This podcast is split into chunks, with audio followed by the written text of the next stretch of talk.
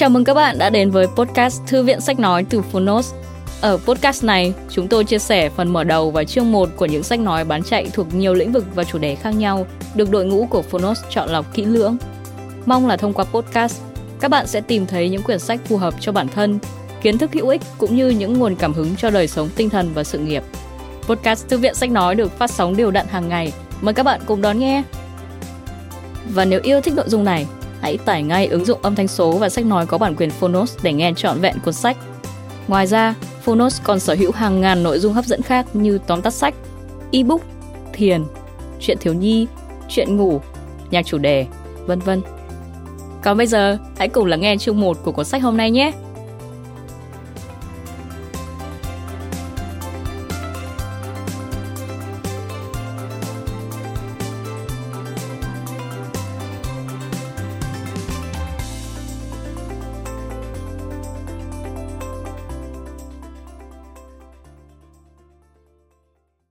Đang nghe từ Phonos. Chuyện trà, lịch sử một thức uống lâu đời của người Việt. Tác giả Trần Quang Đức. Độc quyền tại Phonos. Phiên bản sách nói được chuyển thể từ sách in theo hợp tác bản quyền giữa Phonos với công ty cổ phần văn hóa và truyền thông Nhã Nam.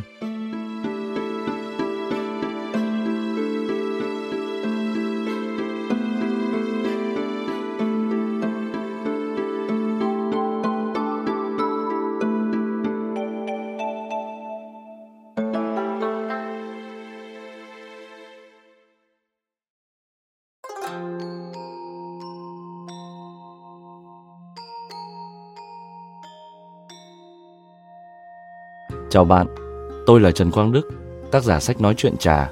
Bạn đang nghe giọng nói của tôi từ Phonos. 9 năm sau cuốn sách đầu tiên, tôi mới trở lại với cương vị là một người viết. Và suốt chừng ấy thời gian, tôi đã rong ruổi khắp nơi, đã nghiền ngẫm thật nhiều, đã ủ, đã pha, đã thưởng, đã ghi chép, đã sống cùng những bình trà. Trà là thức uống lâu đời của người Việt và luôn xuất hiện ở khắp mọi nơi trong cuộc sống của chúng ta. Càng tìm hiểu về trà, tôi càng say mê cái thế giới đầy đủ màu sắc hương vị này. Mỗi loại trà đều ẩn chứa trong mình những câu chuyện riêng và cái thú vui khi pha, khi hít hà mùi hương, khi thưởng thức từng ngụm trà quả thật là đáng mê hoặc. Tôi hy vọng rằng qua những nghiên cứu và trải nghiệm của mình, bạn sẽ thêm yêu và biết cách thưởng ngoạn thức uống mang đậm phong vị Việt này. Xin cảm ơn Phonos vì đã cùng Đức đưa phiên bản sách nói này đến với bạn. Chúc bạn nghe sách vui vẻ.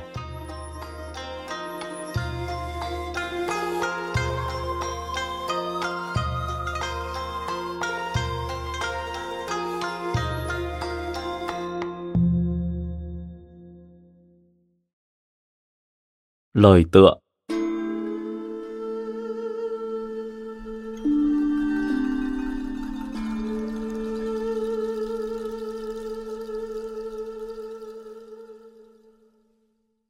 Quãng 15 năm trước, tôi hay lê la quán xá, sáng tối nã trà bồm như một thói quen, chưa thể nói là mê trà.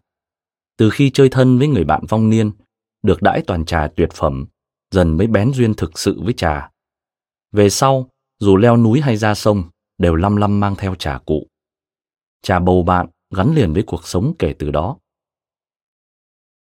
Hà Nội trước chỉ có vài quán trà có thể điểm mặt gọi tên. Thành ra, mỗi khi hay tin có quán mới, tôi cùng anh bạn thân lại hẹn nhau tới chơi. Gặp được chủ quán là dân làm trà, càng lấy làm thích. Giao du với dân trà, được nghe câu chuyện về trà nhiều hơn. Dĩ nhiên, đã gọi là câu chuyện thì có tính chất sáng tác, đôi khi là sáng tác ngẫu hứng, tức thời. Trong giới trà vốn đầy dẫy những câu chuyện ba thực bảy hư. Đến khi trà thiền vang bóng, tinh thần uống trà lại càng vi diệu. Với rượu mà nói, rượu ngon là ngon, mấy ông nhậu cùng lắm tấm tắc khen đôi câu, sau đó nâng ly cạn chén, uống là uống, chẳng lý sự rườm. Nhưng trước bàn trà lại khác, không chỉ cần áo xiêm đạm nhã, trà cụ tinh tươm, thao tác nhịp nhàng, nói cười khẽ nhẹ. Đôi lúc trong khoảng thinh không lắng động, tinh thần lãng đãng, người ta còn nói về trà như một thức uống tịnh tâm, như sương tựa mây, như tiên tựa bụt. Hai thức trà rượu, bản chất đều có điều hay dở, ngay như lục vũ, trà thánh Trung Hoa. Bên cạnh danh trước trà kinh còn viết hủy trà luận cũng chính bởi thấy được tinh thần quá câu nệ hình thức của người uống trà. Xét ra, con người ai chẳng có hai phần tính cách, phần động hướng ngoại và phần tĩnh hướng nội. Tùy từng thời điểm, từng chặng đường phát triển, tâm tính bộc lộ ra có lúc này lúc khác. Khi sôi nổi thì hòa đồng lan xả, thích khuấy động cho ra trò. Lúc trầm lắng lại rút về cô độc, tha thần chơi trong một góc riêng mình. Cái thú trước cuộc rượu bàn trà cũng như thế. Rượu có xu hướng hướng ngoại, trà thì hướng nội. Uống rượu ắt phải có hội bạn, cùng nhau ngả nghiêng vung chén, hò hét vang trời mới vui. Còn thường trà chỉ cần một đôi người. Khi xem hoa sớm, lúc ngắm trăng khuya, nhiều khi chẳng cần bầu bạn, bất tất nhiều lời. Rượu đa phần có sẵn, ẩm già lấy rượu là men say, tạo hứng khởi hoặc xua tan phiền muộn. Như lời thơ của La ẩn, hôm nay có rượu nay say khướt, ngày mai sầu đến ngày mai sầu. Lại như lời thơ của đường dần, chỉ mong già chết trong hoa rượu, chẳng muốn khom mình trước ngựa xe. Mấy ai có nhu cầu tìm hiểu sử rượu, cũng như cách thức nấu pha, trà lại khác. Trà phải để ý nước nôi, sắp đặt ấm chén chậm rãi thong thả. Trà nhân cũng thường khoái cảnh nhâm nhi chén trà bên trang sách. Cao Bá Quát viết, trà quẹn hương hoa mộc, sách xanh biếc tàu tiêu. Còn tuy Lý Vương Miên Trinh thì viết, kẹp sách im lìm xong trúc biếc, chén trà thanh nhẹ án sen thơm. Người thường trà cũng thích tìm hiểu xem các phẩm trà ngon được chế tác thế nào. Hương trà bởi đâu mà có? Cách pha hãm làm sao để được chén trà thơm ngon, tinh tế? Đi xa hơn, còn thắc mắc trà nguyên sản từ đâu? Đất Việt có những danh nhân nào sành trà? Các vị Trần Thái Tông, Nguyễn Trãi, Cao Bá Quát thưởng trà, cách thức có khác nhau không? Nhu cầu tìm hiểu sử trà bởi vậy cần thiết hơn rượu. Chuyện trà ra mắt bạn là vì thế. Chuyện trà là tập hợp những câu chuyện lịch sử xoay quanh trà Việt sau khi được khảo chứng đối chiếu với sử liệu. Nội dung bao quát từ chè tươi tới trà sao sấy, ướp hương, từ cách uống trà với gừng, đun bằng nồi, cho tới lối trà chuyên với trà cụ tươm tất. Từ trà Việt Nam tới trà Trung Quốc, từ trà thiền đạo tới thơ phú văn chương. Mặc dù cố gắng khảo cứu khách quan, song xét đến cùng vẫn không thể khẳng định hết thảy những câu chuyện trình bày đều là sự thực. Cho nên chuyện trà chỉ nên coi là những câu chuyện được kể lại có chứng lý nhất trong khả năng của tác giả mà thôi. Bên cạnh đó, đây không phải dạng sách khảo cứu chuyên môn, không có những giải trình khoa học như danh xưng trà Việt cần định nghĩa ra sao. Nước vối, nước hoa cúc, trà thảo mộc có được coi là trà hay không? Nội hàm trà Việt bao gồm trà của những dân tộc nào? Những thứ khoa học rắc rối ấy không tương thích với việc thưởng trà. Chuyện trà được tôi khởi thảo vào đầu năm 2020 trong đợt giãn cách xã hội đầu tiên diễn ra trong cả nước. Sau nửa năm, cuốn sách bị tạm gác do dịch tình trong nước được khống chế. Việc dạy, việc nhà choán hết thời gian. Tới tháng 5 năm 2021, khi đại dịch lại hoành hành khắp Bắc Nam, tôi lánh vào Đà Lạt để tập trung hoàn thành cuốn sách. Chuyện trà chắc chắn không thể hoàn thành sớm nếu không có sự giúp đỡ và động viên của những người đồng nghiệp, người bạn thân thiết mà tôi sẽ đề cập trong phần lời cảm ơn được đính kèm trên ứng dụng. Đà Lạt, ngày 28 tháng 5 năm 2021. Trần Quang Đức tự tựa. Dành tặng con gái Hàn Dương. Dẫn chuyện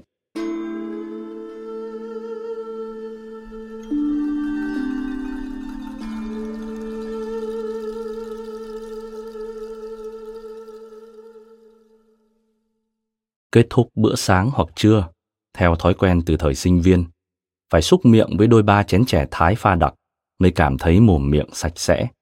Nhất là ưa hậu vị ngọt ngọt, dớp dính lâu lâu trong cuống họng. Chẳng thiết đến mùi hương, thành thử tôi cũng từng nghĩ trà ngon phải là trà để lại hậu vị lâu, không đắng chát, không gọi là trà. Cách pha giản đơn thì từ bé nhìn mãi mấy ông tôn trưởng trong nhà thao tác đâm cũng thạo sụp sụp lọ chè ra lòng bàn tay, ném thẳng vào cái ấm sứ trắng tỏ tướng, tráng qua một lượt nước sôi cho chè chín. Lần nước thứ hai mới dùng. Mà mỗi khi chiêu xong ngụm trà, theo thói quen, thế nào mấy ông cũng khẽ chép chép một hai tiếng ra miệng. Rượu khà trà chép thành ra thứ ngôn ngữ cơ thể của cánh mày dâu miền Bắc, tự vô thức bật ra mỗi khi kết thúc tập rượu hay ngụm trà. Sau này thù tiếp với bạn bè vong niên nhiều hơn, được đãi bằng những vị trà cổ thụ, tà sùa, tùa chùa, lũng phìn, cùng đôi ba vị trà tàu, thiết quan âm, đại hồng bào, nhục quế, mới dần nhận ra trà, ngoài vị còn phải có hương, có vận cảm. Bên cạnh đó, ở nhiều quán cóc vỉa hè, đặc biệt miền quê, còn bảo lưu hẳn một lối uống chè tươi cổ truyền, lâu đời và nguyên sơ hơn bất kỳ lối pha chế nào, mộc mạc đến mức người ta coi chẳng khác gì lá vối, nhân trần. Lá chè hái xuống, gột sạch, cho thẳng vào nồi nước sủi tăm hoặc trần qua một lượt nước sôi, sau mới hãm trong nồi hay dành tích. Ở Bắc ưa uống nóng, ở Trung trước đây còn đem pha với nước nguội, đôi khi thả thêm gừng. Ngày nay từ Thanh Hóa trở vào Hội An, đi đâu cũng thấy chè tươi, hàng quán luôn om chữ sẵn sàng. Năm 2008, tôi dịch xong trà kinh, trả hàng cho Nhã Nam xuất bản cùng năm. Hồi ấy, thú thực, ngoài tập quán uống chè tươi, chè đặc của dân ta, tôi hoàn toàn ngoại đạo với thu uống trà tàu. Song vì có mối nhân duyên với anh chủ Nhã Nam, người cứ nài tôi ôm sách về ngâm cứu, rồi thành ra ngâm hơn một năm mới trả. Mang tiếng dịch trà kinh, kỳ tình, dịch xong cũng chỉ như kẻ lơ ngơ đứng trước cửa, chưa dám nói là đã nhập môn. Phần vì lối uống trà thời ông Lục Vũ, cách này ngót ngàn ba trăm năm, đã quá lạ lẫm với mình. Nhưng được cái tiện, bấy giờ du học Bắc Kinh, hay chè chén, đâm tôi cũng dần quen với lối pha rót tỉ mỉ của người bên kia. Một bàn trà dàn trận với chiếc ấm chỉnh trện đặt trên mặt thuyền trà như chiếm vị trí độc tôn. Chén tướng, chén quân sắp thành hàng nằm rạp phía dưới, trông đến có tổ chức. Siêu nước trên bếp hồng ngoại, trực sẵn kế bên, chốc chốc lại phả khói sôi sục. Sau một lượt tráng nước và ấm chén, người pha trà khẽ cầm thanh trúc, đầu đã vót tròn như cái thìa con, cởi trà từ lọ ra, nằm rãi trên chưng trà bằng sứ, rồi mới từ từ dốc đổ vào ấm. Lượt nước đầu tiên hãm trong ấm vài giây, lập tức chút vào chén tống. Người ta cũng chưa uống ngay, mà san đều ra các chén quân cho bén chút hương đầu. Đoạn mới tưới lên mặt chiếc ấm da chu, dưỡng lấy mùi hương đặc biệt của phẩm trà ưa thích. Sau khi chén trà đầu tiên đã cầm lên tay, chẳng ai đánh liền một hơi mà chậm rãi ngắm màu nước sóng sánh, ngửi mùi hương dịu dàng, đoạn mới nhấm nháp cảm nhận vị trà trong miệng. Qua được bậu cửa thưởng thức pha rót là bước vào một vườn trà với cả trăm loại hương vị, nào thủy tiên, nhục quế, long tỉnh, thiết quan âm, đại hồng bào, nào phượng hoàng đơn tùng, đông phương mỹ nhân, bạch hào ngân châm. Đủ các loại từ bình dân cho tới tuyệt phẩm, giá cả chênh lệch đúng nghĩa trời vực. Đứng trong vườn trà này hồi lâu, dễ sinh hoa mắt chóng mặt, trực muốn bước ra. Dĩ nhiên, nhìn vào tiểu tiết, mỗi người có mỗi kiểu pha rót, mỗi phẩm trà có mỗi nét hương vị khác nhau. Song xét về tổng thể, chẳng phải cùng là bỏ trà vào ấm, hãm bằng nước sôi rồi chút ra các chén nhỏ đó thôi. Công đoạn tuy khác nhau mà lối uống thực chỉ là một. Và lại, lối pha trà giản tiện ở ta vốn là kết quả của mấy thập kỷ chiến tranh, rồi kinh tế bao cấp. Bên Trung Quốc, lưu hành kiểu uống đại oản trà cũng giản dị không kém. Bên cạnh đó, lối uống trà kiểu cách Nguyễn Tuân miêu tả trong vang bóng một thời vẫn âm ỉ lưu truyền cho đến tận ngày hôm nay. Đó là lối uống trà tàu ở ta, cũng đủ bộ dầm bàn tống tốt, ấm gia chu. Những người sành trà vẫn truyền tai nhau câu thơ gợi ý cho việc chọn ấm. Thứ nhất, thế đức gan gà. Thứ nhì, lưu bội. Thứ ba, mạnh thần. Kỳ thực, kiểu cách pha rót bằng ấm chén chung ở cả hai nước ấy, nguyên thủy là lối pha hãm xuất hiện từ thế kỷ 15. Trước đó, người ta không làm như vậy. Cách thức chế tác lá trà, lối pha hãm và trà cụ cùng hình thành nên nhau. Một khi hình thức lá trà thay đổi, cách thức chế ấm kèm dụng cụ pha hãm cũng theo đó thay đổi. Văn hóa là một dòng chảy, liên tục vận động, có hấp thu, có tiếp biến, có đào thải và có cách tân. Nhìn chung, dù đơn giản mộc mạc hay kiểu cách cầu kỳ, văn hóa trà Việt đều có mối liên hệ sâu xa và lâu dài với văn hóa trà Trung Quốc. Để tìm hiểu về văn hóa trà Việt, không thể không khảo sát văn hóa trà Tàu. Đó là sự thật không thể né tránh. Mặc cho các học giả tranh cãi và tự hào về nguồn gốc bản địa của cây chè, chè sinh ra trước tiên, tự có đời sống, có không gian riêng của nó, trước khi con người chia vùng lãnh thổ, hình thành ý niệm quốc gia. Còn với người thực sự yêu trà, cũng chẳng màng tới giới hạn địa chính trị, chỉ cần biết trà ngon và làm sao để thưởng thức được trọn vẹn hương vị của phẩm trà ngon mà thôi. Mời bạn xem các phần giới thiệu, lời nói đầu, phàm lệ và các hình ảnh minh họa của cuốn sách được đính kèm trên ứng dụng. Trà nguồn cội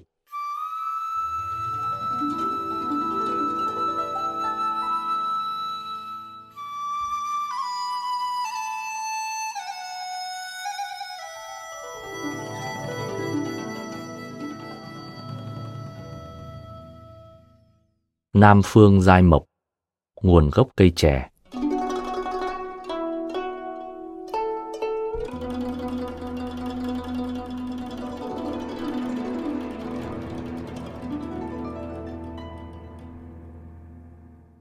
Trà là giống cây quý phương Nam.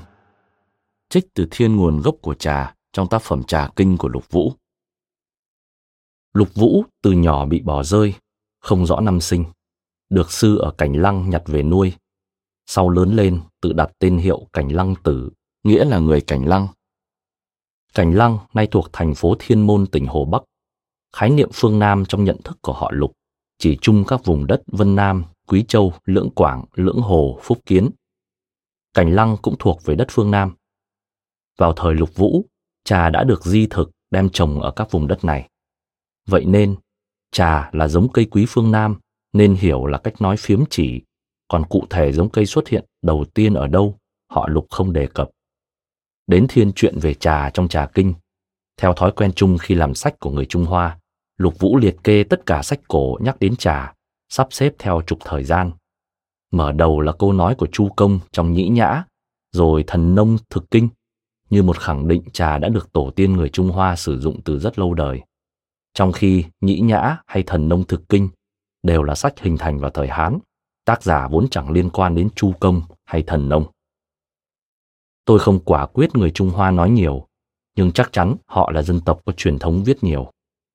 Người Hoa đa phần nệ cổ, gìn giữ truyền thống, lâu dần hình thành thói quen tầm chương trích cú, thích viện dẫn lời cổ nhân.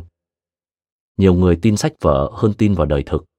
Hơn 2.300 năm trước, Mạnh Từ cảm thán, tận tín thư bất như vô thư. Hàn Phi thì kể câu chuyện ngụ ngôn người nước trịnh mua giày. Không tin vào chân mình mà tin vào cái thước đã đo sẵn cỡ chân để quên ở nhà. Phần cũng vì nguyên do này. Xong cũng chẳng riêng người Trung Hoa cả tin vào sách vở. Kể từ khi có chữ viết, con người đều tin vào giấy trắng mực đen, cũng như người nay chắc mầm tờ đăng ký kết hôn đảm bảo đôi lứa thủy chung, ăn đời ở kiếp vậy. Nhưng không có giấy tờ ghi chép, người ta lại dễ đặt điều, phải công nhận người Trung Hoa xưa nay viết rất nhiều sách về trà, nhiều cuốn bàn luận cặn kẽ cách chế tác, thưởng thức, từ việc lựa chọn nguồn nước, chén bát, không gian, thời gian uống trà, cho tới việc định ra tiêu chí đạo đức đối với trà nhân. Lục Vũ nhận định trà hợp nhất với người có đạo đức, giản kiệm là thế. Các cuốn trà kinh, trà lục, trà luận, trà sớ, trà tiên được viết suốt từ thời đường đến thời thanh, trong khoảng ngàn năm thực sự đều là chức tác đáng quý. Người ta nói Trung Quốc là cái nôi của văn hóa trà, phần vì điều này. Các sách sớm nhất và đáng tin cậy của Trung Quốc ghi chép về trà xuất hiện vào khoảng đầu công nguyên.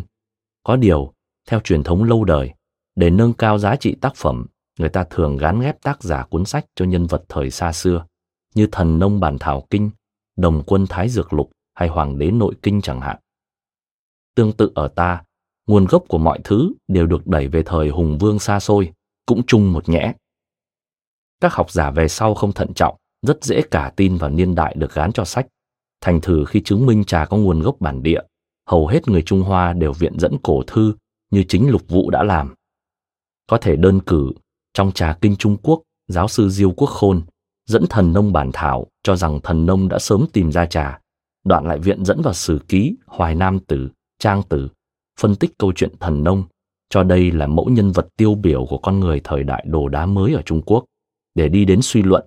Ở Trung Quốc, việc phát hiện và sử dụng trà bắt nguồn từ xã hội thị tộc mẫu hệ nguyên thủy, đến nay hẳn có lịch sử 4-5 nghìn năm. Văn bản Thần Nông Bản Thảo Kinh hiện lưu hành là tác phẩm được nối bút bởi nhiều tác giả trong nhiều thế kỷ, xuất hiện khá hoàn chỉnh vào thế kỷ thứ ba sau công nguyên. cũng là khoảng thời gian trà đang dần phổ biến ở Trung Quốc. Bởi vậy về nguyên tắc, khó có thể đưa ra suy luận như giáo sư Diêu. Mặc dù có nhiều học giả Trung Quốc phủ định niên đại của các sách kể trên, song hoặc dựa vào sự hình thành tiến hóa của cây chè, sự thay đổi của môi trường tự nhiên, hoặc căn cứ theo sự phân bố của cây chè hoang cho tới nguồn gốc từ nguyên, họ đều cố gắng chứng minh Trung Quốc là cái nôi của cây chè. Về phía Việt Nam, dù các trí thức Việt xưa kia sáng tác không ít giai phẩm miêu tả thú vui thưởng trà, song tuyệt đại đa số chẳng ai quan tâm viết sách. Như thời Cảnh Hưng, mặc dù giới văn nhân quý tộc Đại Việt hết sức sành trà, phân loại giám thưởng rất mực tinh tế, song Phạm Đình hổ nhận định, việc biên kinh chép phổ, bậc thức giả vẫn trách là phiền. Bởi vậy, ghi chép về trà ở ta cơ bản rất thiếu vắng. Trong khi đó, một vùng chè hoang hơn bốn chục ngàn cây mọc thành rừng ở suối Giàng và nhiều vùng chè cổ phía tây bắc đất nước là minh chứng thuyết phục để học giả trong và ngoài nước nhất trí Việt Nam là một trong những cái nôi của cây chè. Đặc biệt phải kể đến nghiên cứu của viện sĩ Viện Hóa sinh thuộc Viện Khoa học Liên Xô Chembukhas. Ở một diễn biến khác, học giả phương Tây cũng không ngừng tranh luận về nguồn gốc cây chè từ thế kỷ 19. Trong khoảng thời gian đó, đa số tin rằng chè có nguồn gốc từ vùng Assam, Ấn Độ. Năm 1918, nhà thực vật học Cohen Stott khảo sát ghi chép về chè hoang trải dọc các dãy núi Tây Tạng, vùng rừng nhiệt đới Vân Nam và mạn thượng Đông Dương, đi đến tuyên bố đây có lẽ chính là vườn chè tự nhiên đầu tiên trên thế giới. Theo hướng của Cohen Stott, trong All About Tea xuất bản năm 1935, William Euchers nhận thấy cây chè hoang tự nhiên mọc khắp rừng khí hậu gió mùa Đông Nam Á, trải từ vùng san Bắc Thái Lan, Đông Miến Điện, Vân Nam, vùng thượng Đông Dương và Ấn Độ thuộc Anh. Ông cho rằng vùng đất của những cây chè hoang này tuy có đường biên giới chính trị, song suy cho cùng chỉ là giới tuyến do con người đặt ra. Trước khi con người kịp ý thức tới, giải đất này từ lâu đã là một vườn chè nguyên thủy, nơi có khí hậu và lượng mưa thích hợp với sự phát triển của cây chè. Tôi cho đây là góc nhìn khách quan của nhà thực vật học, đứng từ góc độ thực vật, từ chính bản thể cây chè, tránh được sự tranh cãi nguồn gốc địa chính trị thuần túy tưởng tượng của con người. Những cây chè ở Vũ Di, Trung Quốc hay Thái Nguyên, Việt Nam là kết quả của những đợt di thực nhân giống do con người tạo nên, diễn ra vào những thời điểm lịch sử khác nhau là câu chuyện của con người. Trong khi đó, chè hoang tự sinh sôi nảy nở, thanh thang độc chiếm một dải núi rừng rộng lớn là câu chuyện riêng muôn thuở của thiên nhiên. Vùng chè nguyên thủy tự nhiên bấy lâu nay vẫn nằm yên ở đó, nơi các nước láng giềng đều góp chung một phần lãnh thổ. Chè tự bao đời vẫn vươn lên xanh rợp, trổ những bông hoa trắng, ưa không khí mát, thích hơi ẩm, cần một lượng mưa vừa đủ quanh năm. Càng ở vùng cao, chất lượng trà càng tốt. Chè cho cây lớn, lá to khi tiến tới gần vùng xích đạo với mùa hè nóng nực đi dần lên phía bắc, nơi có nhiệt độ lạnh hơn, chè cho lá nhỏ và cứng hơn. Trong địa phận miền Bắc nước ta, với khí hậu nhiệt đới ẩm gió mùa, các vùng Hà Giang, Tuyên Quang, Yên Bái đều có những rừng chè san cổ thụ bạt ngàn, có những cây cao 18 mét, tán rộng 14 mét, gốc lớn hai người ôm không hết. Chè đã mọc sẵn trong tự nhiên. Trong quá trình lựa tìm lá cây làm thuốc, người ta phát hiện thấy chè ở một số ngôn ngữ thuộc nhóm Thái Ca Đai phía Bắc Việt Nam và Nam Trung Hoa, chè và thuốc là từ đồng nguyên, có cùng nguồn gốc. Thuốc đông y đa phần là thảo mộc, được đem sắc uống cũng có chung nguyên lý này. Lối sắc uống nước lá, Lục Vũ cũng đã nhắc đến khi dẫn y thư đồng quân lục. Cuốn sách cho biết, từ đầu công nguyên, người ta đã lấy lá cây đun uống để có lợi cho sức khỏe. Người Ba Đông, tức Vạn huyện Tứ Xuyên ngày nay, uống lá trà thói tục chung còn đun lá bạch đàn với mận đen, uống lạnh. Người Giao Quảng, tức khu vực Quảng Đông, Quảng Tây và miền Bắc Việt Nam ngày nay, đặc biệt chuộng lá cây qua lô, giống chè nhưng có vị đắng chát. Ngày nay, người Việt Nam ngoài lá chè tươi vẫn có thói quen uống lá vối, nhân trần. Người dân một số tỉnh phía Bắc còn uống lá chè đắng, lá vàng. Người vùng Trung Du Vĩnh Phú hái uống lá vàng la, Việc đun nước lá cây đến nay vẫn là lối uống phổ biến trong nhiều cộng đồng dân cư. Nói theo ngôn ngữ khảo cổ, phản ánh một nếp sống kinh tế hái lượm phổ tạp từ thuở xa xưa, chuyển nối từ đời này qua đời khác. Cũng như đầm quân lục, Nhiều thư tịch Trung Quốc đầu công nguyên khi nhắc đến chè thường đề cập tới đất thục, tứ xuyên. Trà Kinh cũng dẫn khá nhiều tư liệu liên quan đến thục, như chuyện Phó Hàm, sinh năm 239, mất năm 294, chứng kiến bà cụ người thục bán chè ở miền Nam bị đám quận lại đập vỡ quầy hàng giữa chợ.